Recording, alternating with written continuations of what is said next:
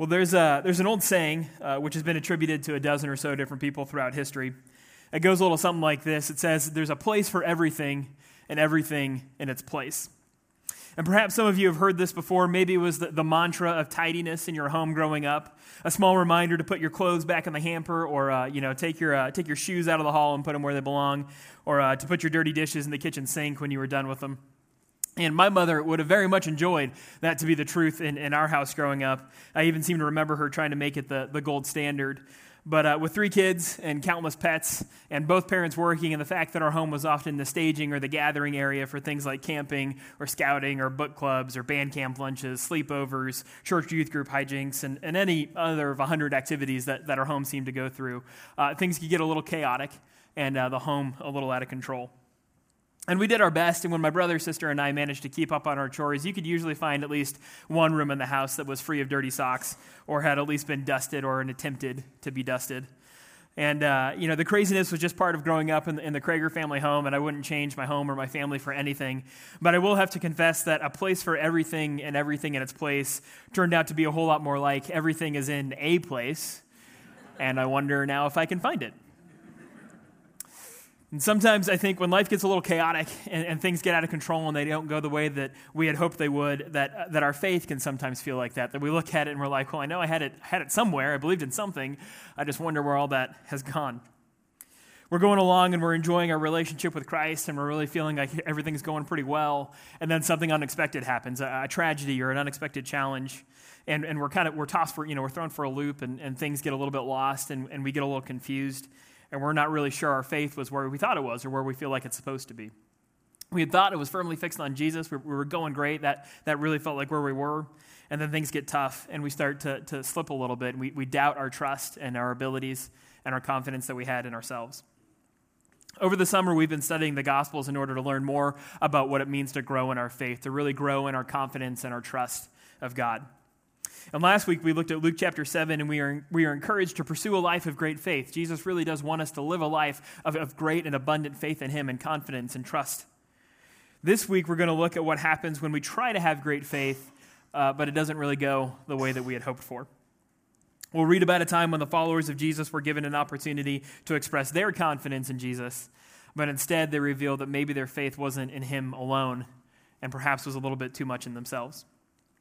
We'll see that sometimes Jesus has to show us uh, where our confidence has drifted away, where we've substituted some things for our trust in Him.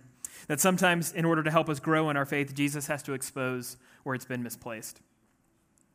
Our passage today begins in the Gospel of Luke, chapter 8, verse 22. If you brought your Bibles, you're more than welcome to join us there. It'll also be projected on the screen behind us.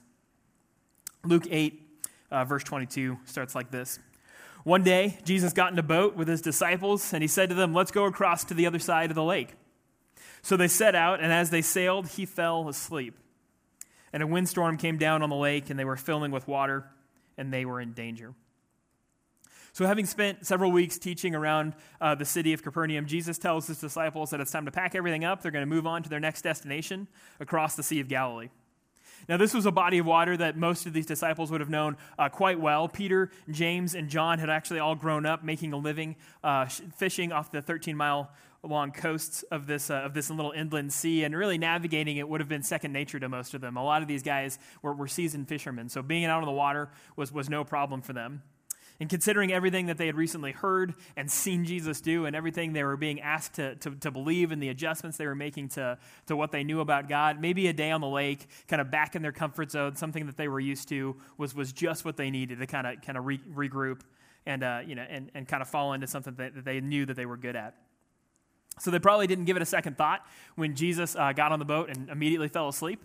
Uh, maybe they didn't, weren't even all that concerned when the winds began to pick up and the waters got a little choppy. Uh, however, the winds quickly grew stronger, stronger and their situation a whole lot more dire. The disciples, skilled as they were upon the waters, were no match uh, for the storm that broke out over the lake. The Gospels of Matthew and Mark tell this same story, and they describe this as a great storm with waves crashing against the side of the boat and the boat quickly swamping and beginning to sink. And, and quickly, really, the disciples only knew one thing for sure, and that was that, that the boat was going to sink and everyone was going to die. Now, before we go any further, I think it's important that we, we look at a couple questions. And the first one is whose idea was it to cross the lake? The very first detail Luke is sure to put in the story is that the only reason the disciples are on the lake that day, the only reason that they're trying to cross it, is because it's exactly what Jesus wanted them to do. The next questions get to the heart of what I think might be going on here, and it's that did Jesus know that the storm was coming, and could he have stopped it before it arrived? Now, the passage doesn't tell us, give us answers to those questions, but the rest of Scripture speaks pretty clearly to the idea that, that there's not a whole lot of chance that Jesus didn't know what the weather was going to be that day, and that he certainly wasn't powerless to stop it, as we'll see in just a moment. This man, Jesus, is, is a man for whom the world holds no secrets. He knows the minds of men and women before they speak. He's able to tell the disciples exactly when they're going to betray him and how they're going to abandon him in his, uh, in his most desperate hour and he's able to accurately predict not only his own death, but his resurrection as well. Furthermore, Scripture is, is full of praise for Jesus as the Lord over all creation. And in Colossians chapter 1, Paul writes that it is by Jesus that all things were created, and it is by him as well that all things are sustained. In Psalm 135, it leaves no doubt as to the power and the authority the Son of God has over the earth. Beginning in verse 5, it says, For I know that the Lord is great, and that our Lord is above all gods. Whatever the Lord pleases, he does in heaven and on earth, in the seas and in all the deeps. He it is that makes the clouds rise at the end of the earth, who makes lightning for the rain and brings forth the wind from his storehouses. So I would argue that the disciples are exactly where Jesus wants them to be, in the middle of a storm that has the ability to take their lives. Why would Jesus do something like this? I think it's because at times, in order to expose our misplaced faith, he has to lead us into circumstances that are beyond our control. The Bible speaks of this as, a time of testing, the purpose of which is to strengthen our trust in the Lord and to know that we really can rely on God when things seem to be getting out of hand. In James chapter 1, it, it, we kind of find the go to passage for understanding the purpose behind testing. And there, James wrote, Count it all joy, my brothers, when you meet trials of various kinds. For you know that the testing of your faith produces steadfastness. And let steadfastness have its full effect that you may be perfect, lacking in nothing.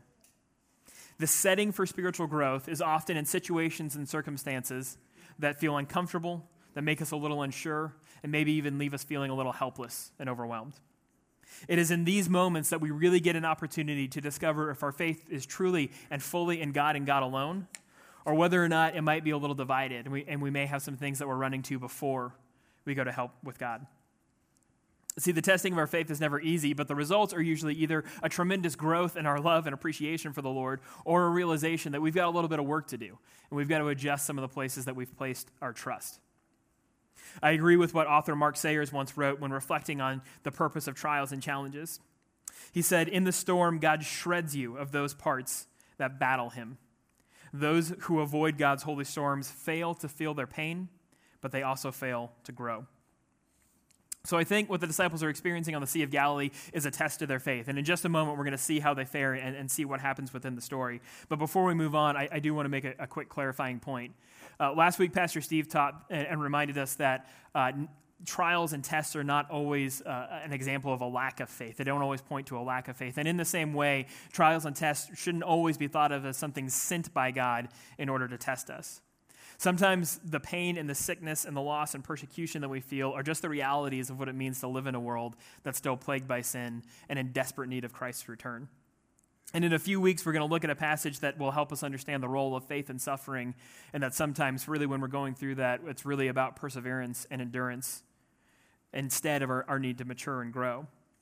Today, I do want to look at this passage, however, in, in the, with the lens of wondering when we're tested, what opportunities might we have to grow? What opportunities might we need to be looking at in order to, to expand our faith and increase our trust in the Lord and realize where we may have placed our faith in something other than Him?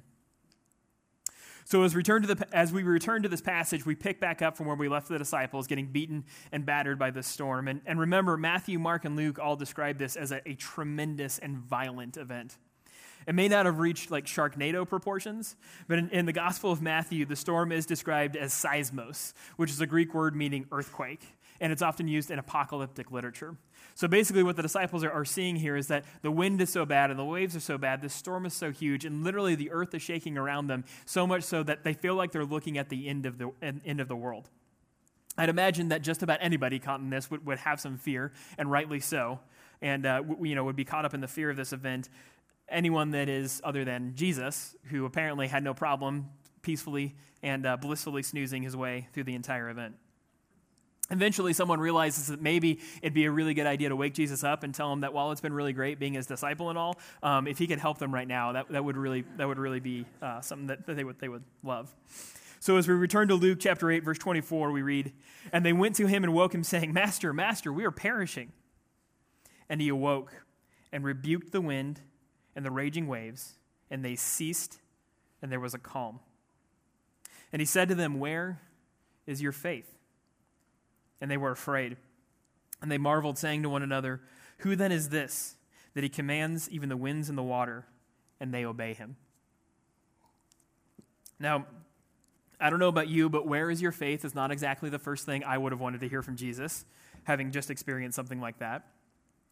I'd expect to hear something maybe more like, hey guys, uh, sorry about that suggestion to be out on the water. I guess that wasn't a really great idea.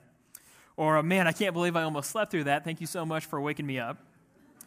The, uh, the self centered and self concerned parts of me would expect at least a little camaraderie, if not a little accountability from Jesus for having put me in such danger like that. But I think that question, where is your faith, is the very thing that helps us understand the real value of moments like these. It's Jesus inviting us to consider whether our responses to, to these trials reveal that, we, that what we believe may have been a little misplaced, that our faith may be in something other than Him and Him alone. So, where is the faith of the disciples? Is it, is it in Jesus? I'd like to suggest that I think that the disciples certainly had some faith in Jesus. They do get some partial credit for going to him. But it wasn't exactly exclusive. And when, when put to the test, I think it, it's revealed that they were also believing a little bit in themselves before they wanted to believe that Jesus could help. And anytime we believe in oursel- ourselves first, what tends to happen is by the time we're ready to, to go run to Jesus, we're doing so in fear and in panic and in a desperate need to realign ourselves and our trust fully on Jesus alone. You see, all three accounts of the Gospels agree that when the boat began to fill up with water, and only after the boat began to fill up with water, did the disciples run and ask Jesus for help. And taking a look at exactly what they said can really help us understand kind of their heart and their, and their, uh, their disposition in this event. In Matthew, it says, And they went and woke him, saying, Save us, Lord, for we are perishing. In the Gospel of Mark, it records that Jesus was sleeping at the stern uh, on a cushion, and they woke him and said, Teacher, do you not even care that we are perishing? And as we've already read in Luke, uh, he describes the disciples rousing Jesus with a frustrated and desperate report of their impending doom Master, Master, we are perishing. See, the disciples did the right thing by running to Jesus, but they, their divided and misplaced faith was revealed in how long they waited and how by the time they finally went to him, it was, it was with accusation and the assumption that they were all about to die. You see, in that moment, in their minds and in their hearts, it no, ma- no longer mattered to them that they were traveling with Jesus.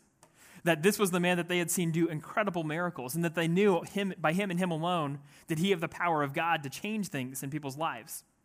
But they'd waited so long until that last moment to run to him, and when they finally did, they had fear and bitterness in their hearts, so much so that they could look at him and say, Jesus, don't you even care about us? Don't you even care that we're, we're perishing here, that we're all about to drown and die? And then finally, Jesus speaks. The Lord of all creation stands up on the boat, being tossed by the wind and the waves, and commands them to be still. And everything immediately stops. Calm waters, and glass seas. As the disciples looked out over the lake, dumbfounded by what they just witnessed, Jesus speaks again and asks them, Where is your faith?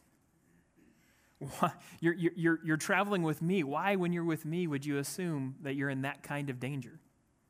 I am right here with you, and, and you know that I care for you, don't you? Well, like I said earlier, I think it's reasonable for the disciples to have some fear in, this moment. A lot of times, our trials and our storms bring us face to face with those things that remind us of, of our mortality and our limitations. But time and time again, what Jesus tries to help us understand that our confidence doesn't have to come from how bravely or how courageously we face these things on our own. Our faith is not about us, it's about Him. He is strong and He is limitless. And as long as our faith is fully placed in Him, it's never in the wrong place. But I think the story helps us see just how hard it is to really let go of our confidence in ourselves and, and let it be in Jesus alone.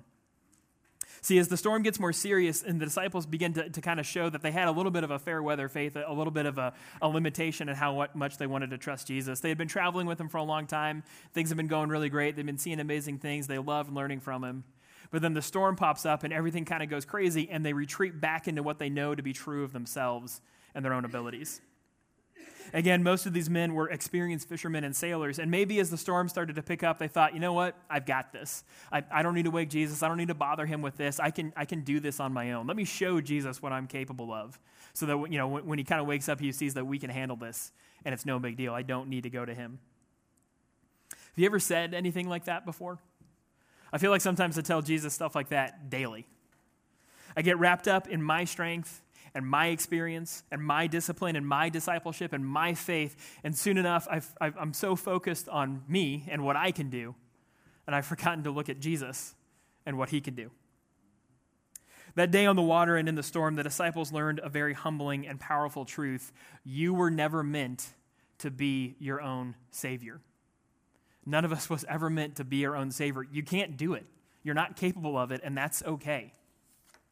The most common way that we misplace our faith is when we take it from Jesus and put it in ourselves. When that happens, it might work for a little while. Things might be okay for a little while, and we may be so proud of what we're able to show Jesus and be like, look at what I can do, look at everything I can do. But then when things get ugly and things get really hard, it all starts to slip away. A question that we can ask ourselves to help us understand whether or not we, have misplaced some of our, our faith is this What do you sometimes put your confidence in before Jesus? When things get tough, where do you first and most frequently turn? I thought a lot about this as I prepared to preach this week, and, and I kind of determined a top three places that, that I run to before Jesus, before I cry out to Him, before, before I pray to Him, as things get crazy. I often go to these places. I, I go to my education, I go to my relationships, and honestly, a lot of times I, I go to my money or the resources that, I, resources that I've accumulated. I think I, I, try to ask myself, what do I know? What do I know? What, what have I experienced that I know can get me through this situation? Or what relationships do I have? Who do I know that might be able to coach me through this?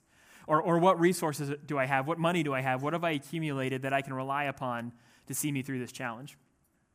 And only after exhausting that list do I finally run to Jesus. But the problem is, when I do that, my heart is not all that unlike the heart of the disciples. And by the time that I'm going to him, I'm not going with, with joy and I'm not going with expectation. I'm going with fear and frustration and saying, Jesus, I'm, I'm dying here. I'm perishing. Don't, don't you even care about my struggle? And when this happens, I wonder some, if sometimes Jesus doesn't look at me the same way that he looked at the disciples and ask, Where is your faith? I have everything you need and take great joy in giving it to you freely. Why didn't you come to me sooner? Why is it so hard for us to go to Jesus sooner? Don't wait for the boat to fill with water. Don't try and think your way out or pay your way out or, or navigate your own way out of these difficult circumstances. Run to the one who has promised to care for you no matter what. Your faith is safe in him. He cannot fail you, fail you and he'll never let you down. Throughout Scripture, one of the most frequently repeated promises is be not afraid for I will never leave you or forsake you. I'd heard once that that's in there like 365 times. I don't actually think that's true. I think someone just really wanted that to be true. Uh, but it is in there like over 150 times, which is a pretty good rate in and of itself. And, and truth be told, I am always afraid when I rely upon myself. Maybe not, maybe not immediately, maybe not at the beginning. I might kind of start to feel good and I, I, get a lot of confidence in seeing myself do things. But as, as things get harder and I start to examine what's going on and I realize who's calling the shots and I realize oh no, it's me, uh, my anxiety and my stress and my fear start to take over. But all of those drop dramatically when I'm able to slow down and answer the question, Where is my faith? by saying, Jesus, my faith really is in you. Take a moment to think about a, a difficulty you faced either recently or, or, or, uh, or maybe something you're going through right now. And ask yourself that question Where is my faith? And imagine the peace you might feel or, or the, the way that you might be able to go th- get through that situation if you really can respond, Jesus, my faith is in you. Now, your trial isn't likely to be a, a literal storm. It's probably going to be a whole lot more personal than that. Perhaps it's a severe illness or a job loss or an unexpected breakdown in a relationship. Christ's promise to you is, is that you are not without his care or his love, and that you're not going to go through any of this alone. Jesus certainly wants to see you place all of your faith in him. That's, that's the goal. That's where we all want to get to. But the other great thing about this passage is that he understands when we're not quite there, and he doesn't abandon us in that moment. See, the disciples kind of proved to, proved to Jesus that they didn't quite understand what it meant to be, to, to be totally trust in him. Maybe they relied a little bit too, too much on themselves. But Jesus doesn't just like get out of the boat, walk across the water, and leave them to sink. Nor does he stop the storm and look at them and be like, you know what, when we put into port, I'm done with you guys he stays with them. The, the story in the Gospels goes on, and the disciples continue to travel and learn from Jesus even after they've shown that they've got some growing to do. He didn't abandon them, and he won't abandon you either. When reflecting on how trials, uh, and when reflecting on how Jesus stands with us in the midst of trials, author uh, David Platt said this Faith is not the confidence that trials won't come your way. Faith is the confidence that no matter what wind and waves come your way in this world, the God of the universe will be right there in the boat with you. His power and presence will see you through. Christian, you are not alone, and ultimately you are safe in the presence of the one who has ultimate authority over disaster. If you're going to walk away with anything this morning, I pray that you walk away cherishing and praising God for this. Your faith, even when it's shown to be a little lacking, even when it's, even when it's exposed, to be a little misplaced is still safe as long as it is ultimately in the love and the authority of Jesus Christ. So I challenge you this week to, to take some time to either think of some difficulty that you're currently in or maybe something you've recently experienced. And in your bulletin, there's a couple of questions. And this week, during you know, your time with the Lord or just you know, as you're driving or something, try to process these questions. Do I trust in Jesus and his promises to care for me, even in my time of difficulty? Have I brought my circumstances before him in prayer? And if not, what might be holding me back?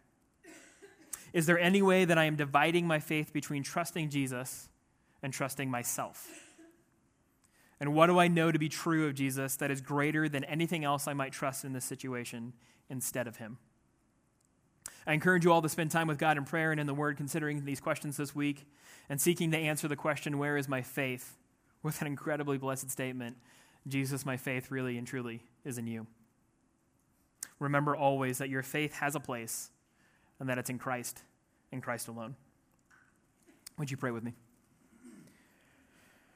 Jesus, I, I thank you for your great faithfulness and for your love that you shared with us, even when we struggle to, uh, to trust you. Forgive us in our moments of doubt and fear, and, and comfort us and remind us that in those moments, Lord, that you never abandon us. May our faith always and ultimately be found in you and you alone. Please, Lord, make this increasingly true every day of our lives. In your holy name we pray. Amen.